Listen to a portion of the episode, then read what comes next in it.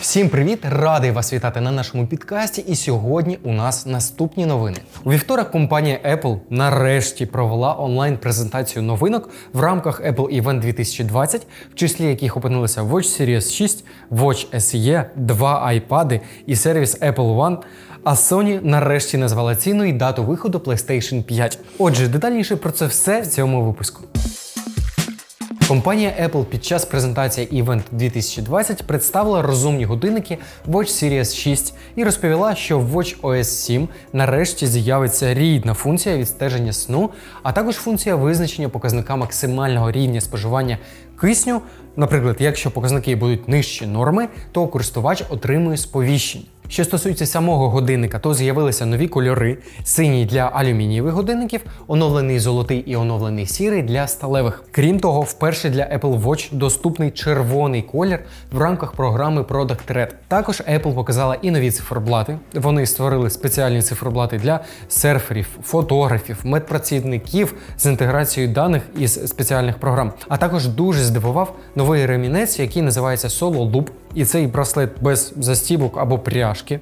Виготовлений він з рідкого силікону і просто розтягується, щоб ви могли його надіти на зап'ястя. Такий ремінець буде доступний в різних розмірах і декількох кольорах. Щодо ціни, то можна придбати годинник від 400 доларів. Крім флагманських розумних годинників Apple Watch Series 6, за аналогією з iPhone SE, Apple презентували Watch SE, які будуть більш доступним варіантом. Вони були представлені в двох версіях розміром 40 і 44 мм. Як зазначається в презентації, цей годинник в два рази швидший, а також у нього на 30% більший екран у порівнянні з Apple Watch Series 3. Продажі Apple Watch SE почнуться в п'ятницю 18 вересня за ціною від 279 доларів. Звичайно, крім годинників, Apple показала нове покоління планшетів iPad. Новий планшет iPad Air 4 зовні кардинально відрізняється від попередника. Він отримав дизайн з закругленими краями екрану, тонкими рамками та плоскими гранями корпусу. Приблизно такий дизайн, який ми очікуємо, і від iPhone 12. Завдяки цьому діагональ дисплея збільшилася до 11 дюймів, а роздільна здатність до 2360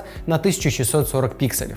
Крім того, нарешті Lighting замінили на USB Type-C, і тепер ми можемо під'єднувати до планшета накопичувачі, монітори, камери іншу периферію. Face ID, на жаль, так і залишилося перевагою Pro версій. В iPad Air 4 залишився сканер відбитків Touch ID, який переїхав з кнопки додому в кнопку увімкнення на бічній грані. До речі, кнопки Home у планшеті більше немає. Також вважаю, що важливим нововведенням стала поява стереодинаміків, аналогічно тим, що використовується в iPad Pro. Нова 7 мегапікселів фронтальна камера і 12 мегапікселів основна камера з поліпшеною стабілізацією. Продажі стартують в наступному місяці від 599 доларів за основну версію з Wi-Fi.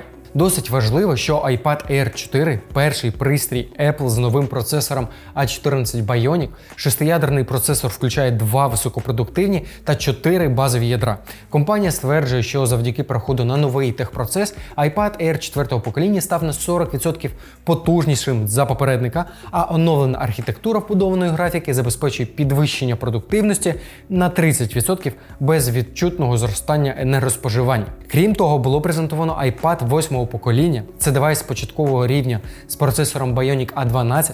Планшет отримав аж 5 кольорів, і вартість його буде складати 329 доларів. А офіційний старт продажів також 18 вересня. Він оснащений 10,2 дюймовим ретина дисплеєм з роздільною здатністю 2160 на 1620 пікселів і зовні не відрізняється від попередника.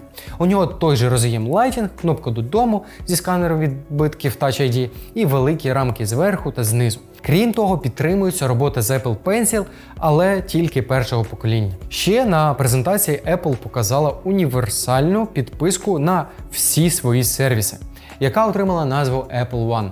Загалом є три тарифи: індивідуальний, е, сімейний і преміальна підписка. Вартість ви бачите зараз на своїх екранах. І наприкінці презентації Apple випустила нову версію операційної системи iOS 14. Я вже, до речі, встиг оновитися. Нагадаю, що операційна система отримала App Library, новий розділ на робочому столі, який містить автоматично згруповані за типом додатки.